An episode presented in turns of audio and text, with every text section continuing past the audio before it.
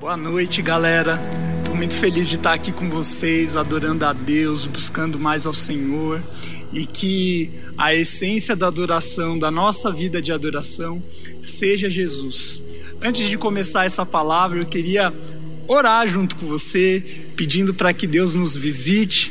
Confesso que eu estou um pouquinho é, meio sem jeito, porque uma coisa é, é pregar olhando nos olhos de vocês, outra coisa é pregar olhando para uma câmera. Mas eu quero que ao olhar para essa câmera, é, o olhar de Deus chegue aí na sua casa, como se eu estivesse olhando nos seus olhos mesmo, para que você e eu possamos ter comunhão mesmo de longe e adoração ao Senhor e aprender mais coisas. Estou muito feliz de estar pregando aqui. Tava com saudade de pregar. Estou com saudade de vocês e, enfim, sejam bem-vindos a um culto do MEP. E eu quero orar aqui para gente se compenetrar na palavra de Deus. Senhor Jesus, muito obrigado pela tua palavra. Muito obrigado que o Senhor fala com a gente. Muito obrigado que o Senhor é bom. Muito obrigado que o Senhor é o motivo da nossa adoração, mesmo em tempos de dificuldade. Eu peço que agora, em nome de Jesus, a presença de Deus esteja aqui nesse lugar e em todas as casas que estão nos acompanhando tem pessoas que não te conhecem, tem pessoas que estão precisando da visitação do Senhor. Eu peço em nome de Jesus que nesse momento o Senhor possa visitar cada adolescente, cada jovem, cada pessoa, não importa a idade que esteja nos assistindo, que o seu toque passe por essas casas e por esses corações. É assim que nós oramos, em nome de Jesus. Amém. É amém. Bom, como não está aqui, geralmente quando eu começo, eu falo para você olhar para quem está do seu lado e falar que bom que você está aqui. Então, se você está assistindo com alguém aí na tua casa, olha para a pessoa do seu lado e fala que bom que você está aqui. Eu sei que provavelmente você não aguenta mais ver a pessoa que está do seu lado na sua casa, porque conviver com a família todo esse tempo às vezes cansa um pouquinho. Mas eu quero te convidar, ao invés de reclamar, você agradecer que Deus te deu tempo com a tua família, cara. E por isso diga para a pessoa aí que bom que você está aqui comigo e que bom que você está aqui junto comigo compartilhando a palavra de Deus. E para a gente começar a palavra de hoje, eu queria que você abrisse a sua Bíblia lá em 1 Reis, capítulo 19, versículo 1. A gente vai conversar um pouquinho sobre a história de Elias. O título da mensagem de hoje é Saia da Caverna. Todo mundo, ou pelo menos a maioria dos cristãos, conhecem a história de Elias. E a história dele é bem peculiar. Deus levanta ele num tempo onde o povo de Israel estava em pecado, no tempo do reinado de Acabe, e as coisas não estavam indo bem. E aí Deus levanta Elias para ser profeta daquela nação e trazer palavras de advertência, arrependimento, consolo e ânimo. E eu queria que essa palavra fosse isso para mim e para você hoje. Eu fiz é, essa mensagem, na verdade não fui eu que fiz, eu recebi ela num devocional e eu queria compartilhar ela com você. Nesse tempo, Elias foi levantado e ele foi diante do rei e começou a falar uma cerca de profecias que Deus faria ele estava trazendo os planos que Deus tinha para a nação naquele tempo de crise. E Elias ele começa a viver uma série de coisas e experiências extraordinárias com Deus até chegar nesse capítulo 19. Mas antes de eu ler ele com você, eu estou dando esse panorama para você relembrar um pouco a história de Elias. Elias surge no reinado de Acabe, falando com o rei, dizendo assim: Olha, vai parar de chover durante três anos. Na verdade, ele não fala quantos anos, perdão, eu errei, mas ele chega diante do rei e fala assim: Olha, não vai mais chover. Deus está fechando as portas dos céus para que o povo dele se arrependa. E aí o que, que acontece? O rei fica irado com Elias e Elias foge do rei. E a Bíblia diz que ele vai para um lugar onde ele estava sozinho, não tinha comida, mas Deus manda corvos com comida para ele. E Elias, nesse tempo em que ele está fugindo do rei por ter feito uma profecia contra o reino de Israel, porque Deus estava acusando o pecado daquela nação, Elias ele começa a fugir e ele, ele vive esses milagres, primeiro os corvos alimentando ele, depois ele vai até uma cidade chamada Sarepta e lá ele encontra uma viúva e Deus fala para ele ficar na casa dessa viúva e Deus vai lá e multiplica a comida na casa daquela viúva. Depois de um tempo o filho dela morre, Deus usa Elias para ressuscitar aquele menino e logo depois de um tempo Elias é, desafia os profetas de Baal que eram que era o Deus que o povo de Israel estava adorando é, o povo de Israel tinha abandonado ao Senhor, então Elias vai e desafia esses profetas e vai com aquela história bem bonita do livro de Reis, onde ele pede para fogo cair do céu e consumir o, o sacrifício do altar, para provar que existia Deus em, em Israel e que o Senhor era o único Deus, e aquilo acontece, e depois os profetas de Baal são mortos porque o povo começa a adorar a Deus novamente, mas aí Elias, ele ora e, e a chuva vem de novo.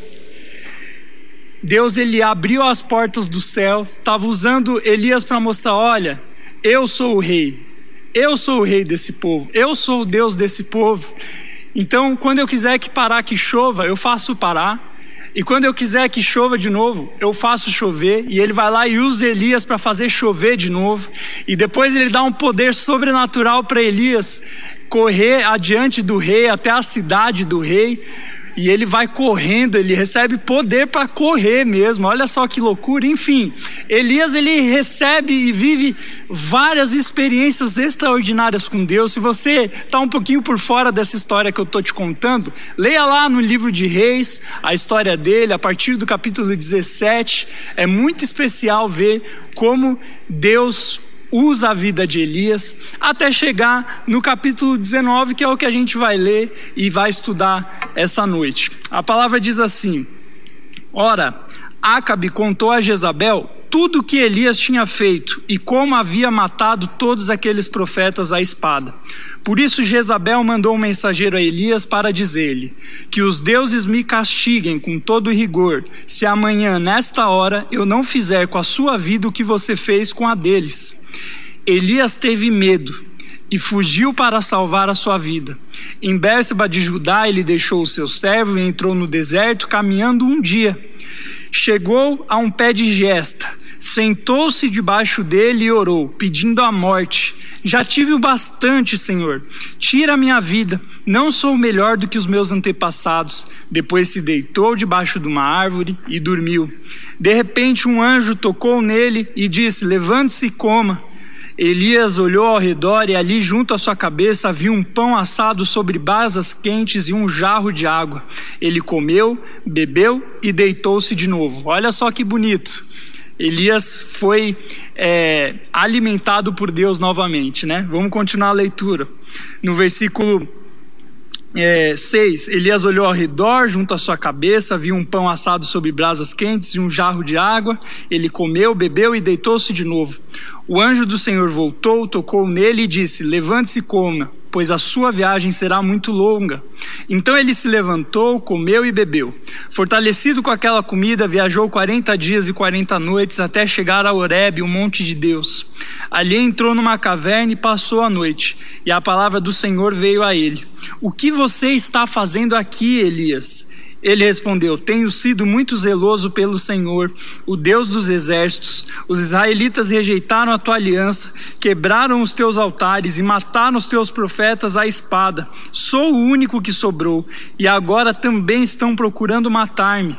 O Senhor lhe disse: Saia e fique no monte, na presença do Senhor, pois o Senhor vai passar.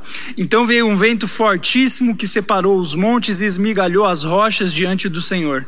Mas o Senhor não estava no vento. Depois do vento houve um terremoto, mas o Senhor não estava no terremoto. Depois do terremoto houve um fogo, mas o Senhor não estava nele. E depois do fogo houve um murmúrio de uma brisa suave.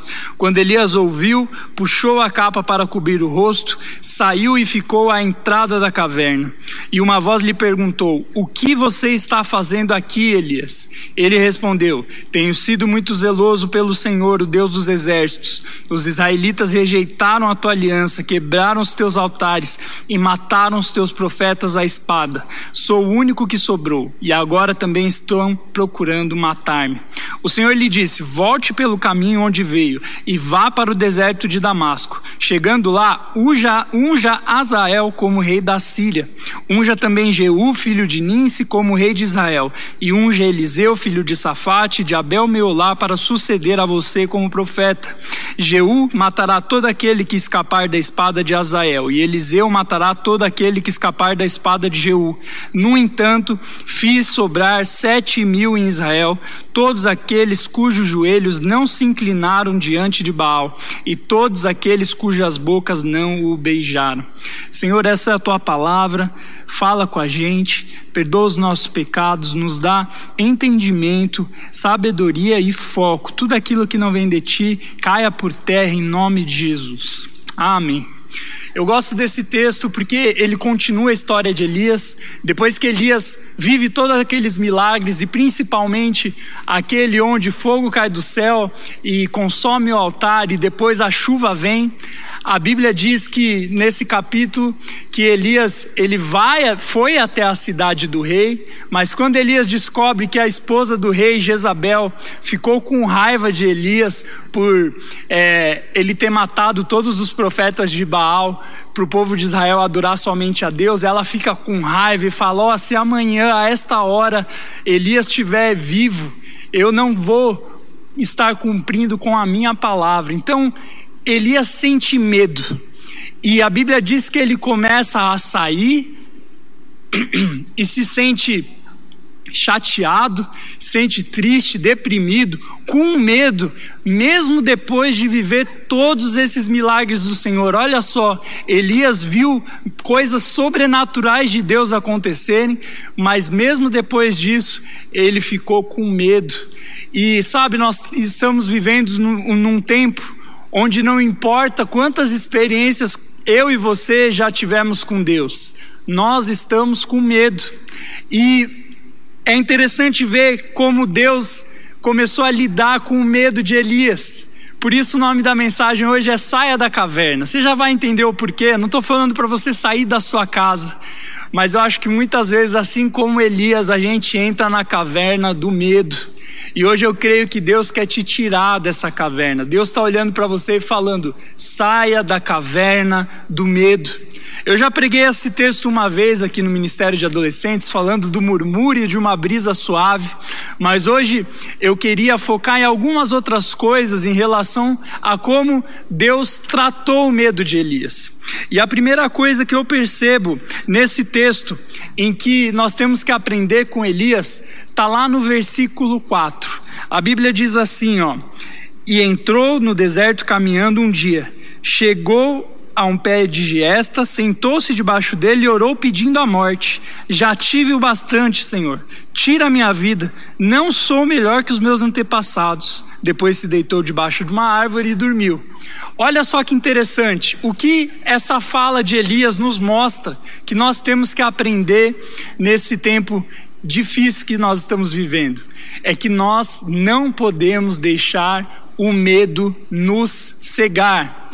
Repete aí comigo na sua casa. Não deixe o medo te cegar. Eu não vou deixar o medo me cegar. Por quê? Olha só que interessante, Elias tinha vivido toda aquela história espetacular com Deus e agora ele estava sentindo medo. E parece que nesse momento Elias ele ficou cego.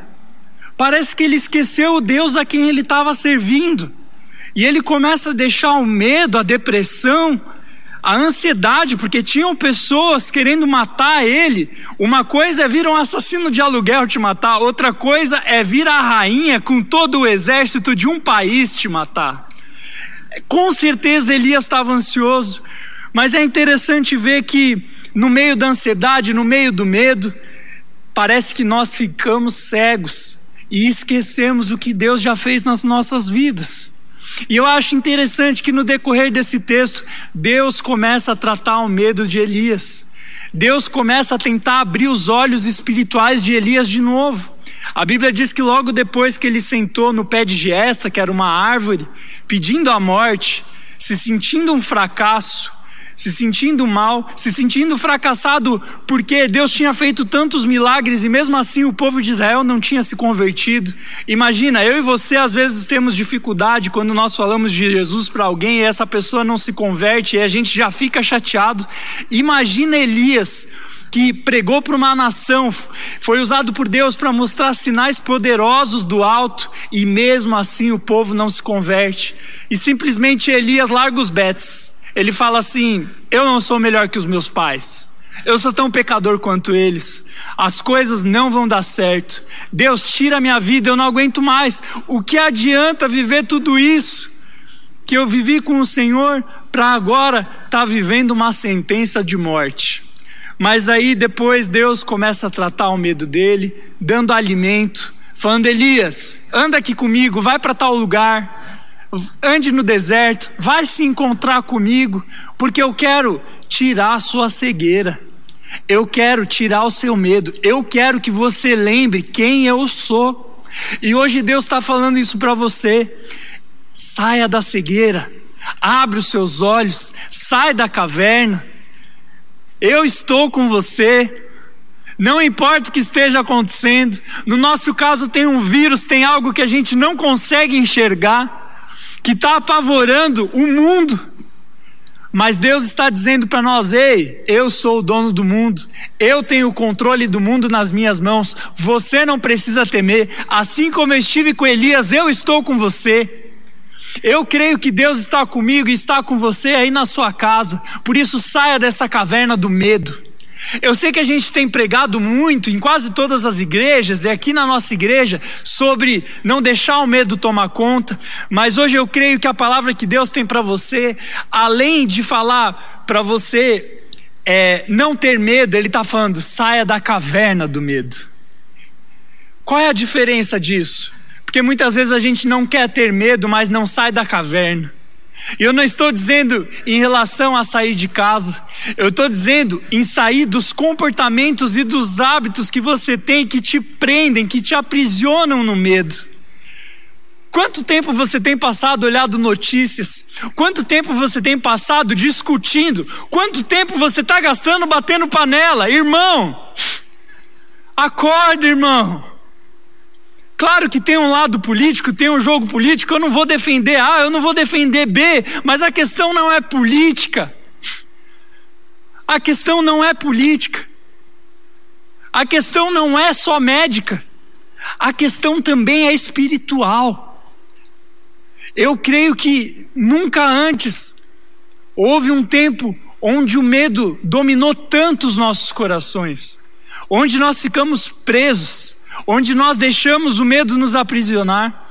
E sabe, esse medo toma tanta conta de, tanto conta de nós, que essa quinta-feira eu estava com a liderança do ministério, estava fazendo uma live para conversar com eles, e eu fui conversando com os adolescentes e pedindo para eles contarem como estava a vida deles, e quase nenhum ali disse que estava com medo, mas muitos disseram: Eu estou ansioso. Eu estou preocupado. Quando voltar à escola, o que, que eu vou fazer? Tem um monte de trabalho, tem um monte de coisa. Ou, ou melhor, puxa, eu não vou ter férias de julho. Nossa, cara, que tenso. E essa ansiedade vai com, começando a nos aprisionar, vai começando a, a deixar a gente mal. Ei, para de olhar para a caverna e começa a olhar para Jesus. Para de olhar para o seu medo. Sai da caverna do medo.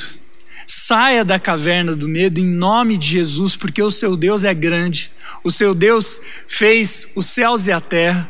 O seu Deus criou você. O seu Deus tocou o teu coração e já falou com você. Se você conhece Jesus, com certeza você tem experiências. Traz à memória aquilo que te traz esperança. Deus está com você. Lembra do Deus que você serve. Não entre nessa cegueira do medo. Sabe, irmão, é lógico que um pouco de medo é bom, porque às vezes o medo te protege, mas ser dominado pelo medo, isso não é de Deus. Saia da caverna do medo. Lembra do tamanho do teu Deus em nome de Jesus. A segunda coisa que esse texto nos ensina está lá no versículo 11. A palavra diz assim: O Senhor lhe disse: Saia e fique no monte, na presença do Senhor, pois o Senhor vai passar. Vamos ler de novo. Saia e fique no monte, na presença do Senhor, pois o Senhor vai passar. Eu achei interessante aqui, a segunda coisa que eu aprendo com a vida de Elias é que Deus visita os seus servos. Na caverna do medo, Deus não nos deixa sozinho, Ele vai lá e nos visita. E eu clamo para que você seja visitado por Deus nesse momento. Talvez você está assistindo essa mensagem, você estava passando aí com o controle remoto, ou algum amigo mandou para você o link do YouTube, do Facebook, falando: ei, assiste que é legal. E talvez você não tenha tido experiências com Deus, mas hoje, se você abrir o teu coração, Deus vai entrar aí na sua caverna, aí na sua casa, e Ele vai te visitar. E cara, eu fico imaginando que experiência maravilhosa essa de Elias, porque a Bíblia diz que Deus começa a se manifestar através dos recursos naturais que tinham ali. Teve terremoto, teve brisa, teve um monte de coisa ali que está nesse texto. Mas o principal é: teve visitação. Deus existe sim, Ele está com a gente, Ele cuida de nós, Ele está aí te visitando nesse tempo. Permita-se ser visitado por Deus. Faz quanto tempo que você não ora? Eu conversei com alguns adolescentes que estavam tendo dificuldade para orar, e parece que quanto mais tempo livre a gente tem, mais dificuldade a gente tem de orar. E eu percebo que muitas vezes, eu gostei muito de uma coisa que meu cunhado falou. Ele disse assim: esse tempo de pandemia, onde as pessoas estão se recolhendo nas suas casas, é o tempo onde é, o que está dentro das pessoas está sendo revelado. É o tempo em que está vindo à tona. E sabe, antes a gente tinha a seguinte desculpa: pô, não tive tempo para orar, não tive tempo para fazer tal coisa, porque minha vida é muito agitada e tal. Mas e agora? Agora você tem tempo.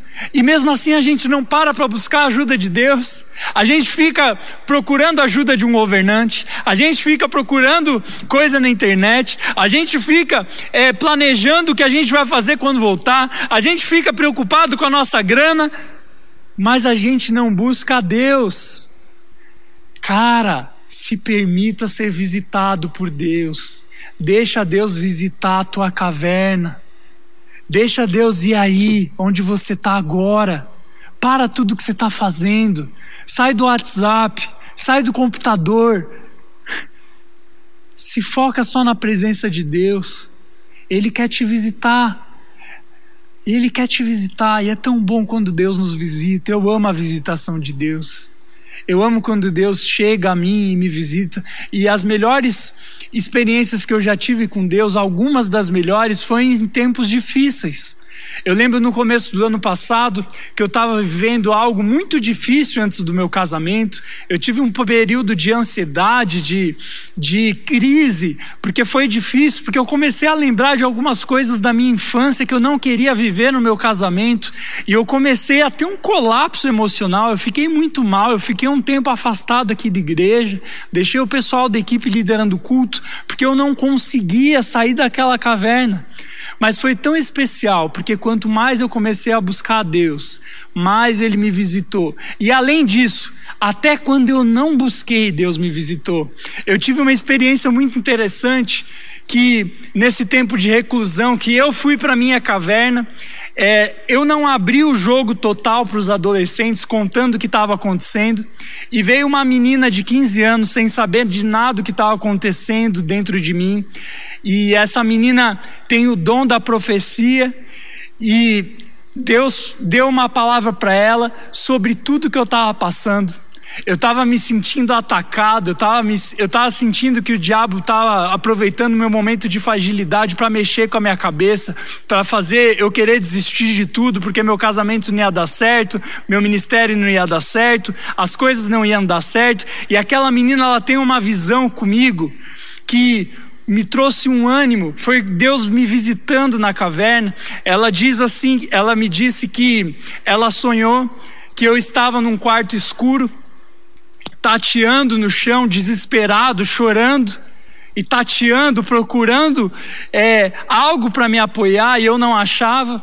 E a minha esposa estava ali do meu lado, falando para mim: Ei, calma, Tarek, olha para cima. E quando eu olhava para cima, e quando a gente olhou para cima, ela disse que viu uma águia.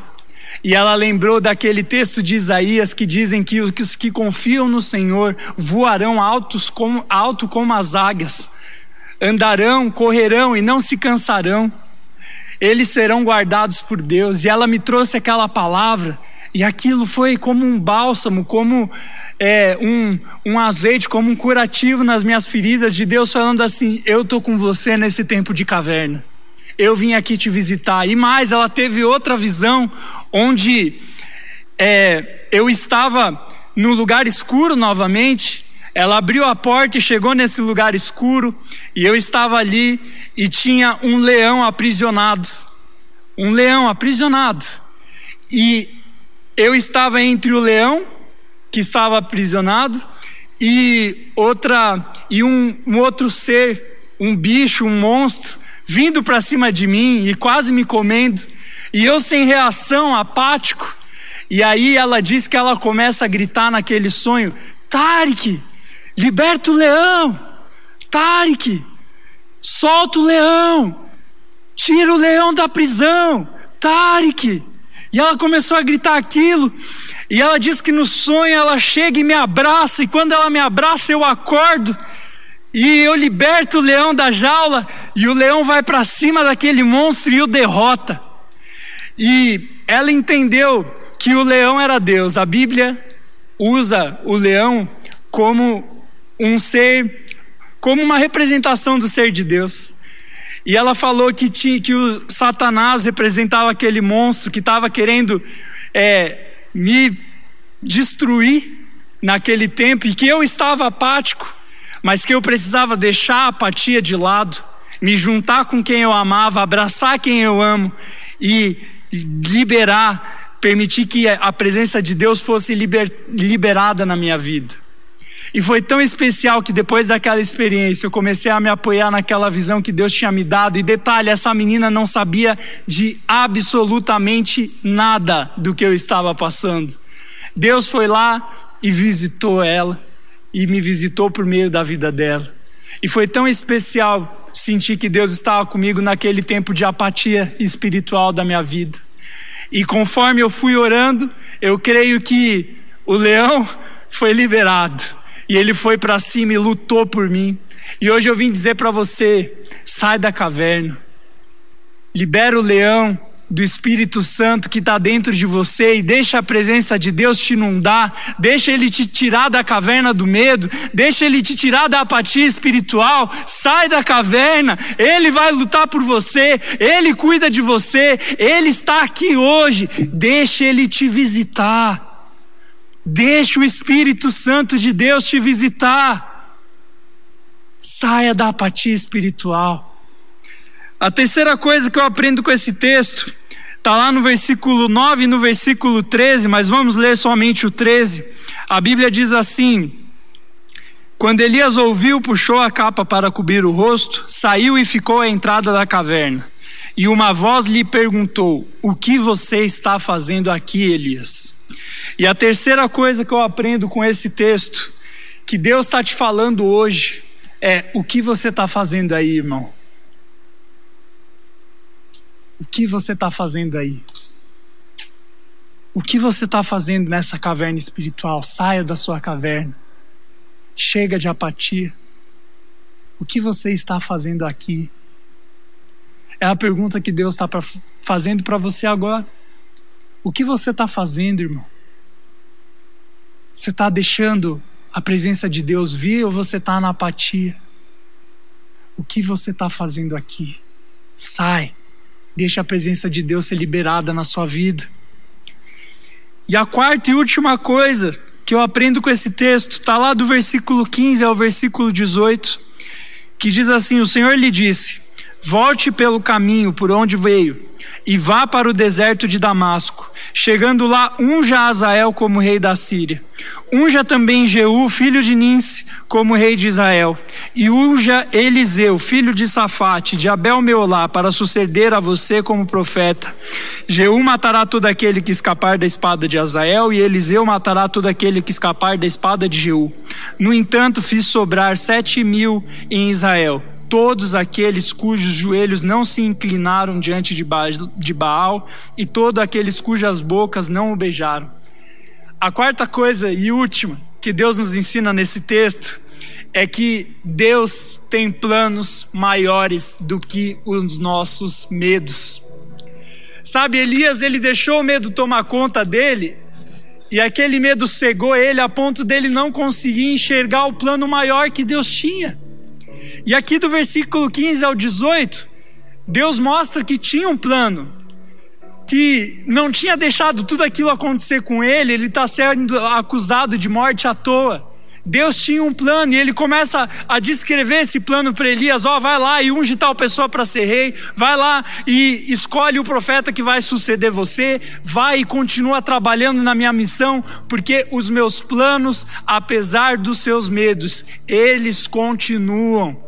E o que eu vim dizer para você hoje é que os planos de Deus não pararam, Ele continua trabalhando, Ele não está paralisado, Ele não tem problema com aquilo que é invisível, porque Ele é invisível e Ele é mais forte que tudo aquilo que a gente pode enfrentar. Deus está te dizendo: ei, eu continuo tendo um plano, eu continuo no controle. Aí você me pergunta, Tarek, qual é o plano? Eu não sei, meu irmão, eu não sei. Eu sei de pequenas partes desse quebra-cabeça que Deus vai revelando para homens de Deus com quem eu convivo, que Deus vai revelando por meio da palavra, e alguns desses quebra-cabeças é que Deus às vezes ele permite a peste, ele permite as coisas difíceis para que a gente olhe para o céu. Eu gosto muito da frase de C.S. Lewis que diz assim: "O sofrimento é um megafone de Deus para um mundo surdo". Deus está pegando um megafone chamado coronavírus e falando assim: ei, nem assim vocês vão olhar para mim, ei, sai da caverna do medo, ei, deixa eu te visitar, eu tenho planos maiores, só eu conheço os planos que eu tenho para você: prosperidade, não desgraça e um futuro cheio de esperança. Sou eu, o Senhor, quem está falando, o seu nome está escrito na palma das minhas mãos, eu sei os seus fios de cabelo contados, eu estava lá quando você nasceu, eu estou com você quando você se levanta, eu estou com você quando você passa o dia, eu estou quando você dorme, eu estou com você em todo o tempo. Seja forte e corajoso, não fique desanimado, nem tenha medo, porque eu, Senhor seu Deus, estarei contigo em qualquer lugar para onde você for.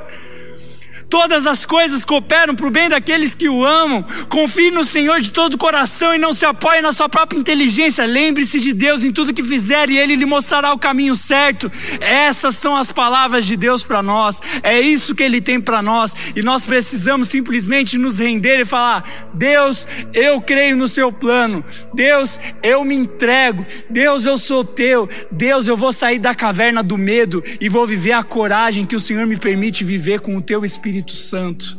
É isso que Deus quer para você hoje, meu irmão. E eu quero te pedir que, em nome de Jesus, enquanto a música vai tocar agora, você se deixe ser ministrado e deixe que a visitação de Deus vá até tua casa. Fique de pé, se ajoelhe, mas não fique indiferente. Chega de apatia espiritual. O que Deus vai ter que fazer para você olhar para Ele? O que Deus vai ter que fazer com você para você olhar para Ele?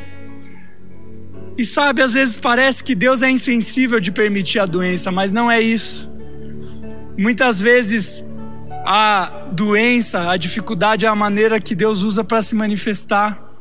E mais do que isso, Deus não é um Deus que fica olhando o povo sofrendo de, longe. Ele foi um Deus que desceu do céu em forma de homem, como Jesus, se entregou na cruz por você, morreu pelos seus pecados você merecia ser condenado pelos seus pecados, eu merecia ser condenado pelos meus pecados, mas Deus não ficou apático ao nosso sofrimento e à nossa condenação. Ele desceu na cruz no nosso lugar e falou: Eu vou morrer por vocês. E mais, ele ressuscitou para nos dar vida eterna e falar assim: Assim como eu ressuscitei para uma vida nova, eu quero trazer vida nova para você. Olha que mensagem maravilhosa. Deus está dizendo para você hoje: eu tenho vida nova para você. Saia da caverna e experimente as maravilhas da minha presença. Eu tenho mais para você. Por isso, se essa mensagem te tocou, seja você cristão há muitos anos ou não, eu queria que você se entregasse, se rendesse onde você está agora e falasse assim: Deus, eu permito que o Senhor entre na minha casa, eu permito que o Senhor me visite na caverna. Se você não conhece a Jesus, faz uma oração falando: Jesus, eu abro meu coração para receber o Senhor. Eu te aceito, eu aceito os seus planos, eu creio na sua morte, na sua ressurreição que me liberta do pecado e me traz vida. Eu creio no Deus que sofreu por mim. E Deus, eu tenho certeza que Ele não está apático a essa situação. Ele está sofrendo junto com a gente. E mais, Ele tem um plano para a gente reverter essa história, para a gente ser vitorioso e ter vida nova. A gente tem que sair da caverna. Eu vou orar pela tua vida agora e se permita ser visitado por Deus. Pai, eu quero te pedir em nome de Jesus que o Senhor possa visitar os meus irmãos que estão em casa, desde os adolescentes até os idosos. Eu quero pedir em nome de Jesus, Espírito Santo, onde eles estão agora, os visita, visita, Deus, através de um murmúrio de uma brisa suave, através da tua palavra que nos traz renovo liberta as cadeias do medo. Pai, traz coragem, traz esperança para aqueles que estão com medo de o mundo virar um caos. Não, pode até ser um, um caos, mas o nosso Deus é o Deus que pegou o caos e transformou em céus e terra. O nosso Deus é o Deus que organiza o caos. Por isso eu quero te pedir, organiza o caos das nossas vidas, organiza o caos da nossa cidade, organiza o caos do nosso país, organiza esse caos de mundial, Deus, para que as pessoas possam se voltar a Ti, Pai. E que as pessoas que te aceitaram hoje possam ter experiências extraordinárias do Senhor, assim como Elias teve. Eu peço isso para a minha vida e para a vida dos meus irmãos. Em nome de Jesus. Amém.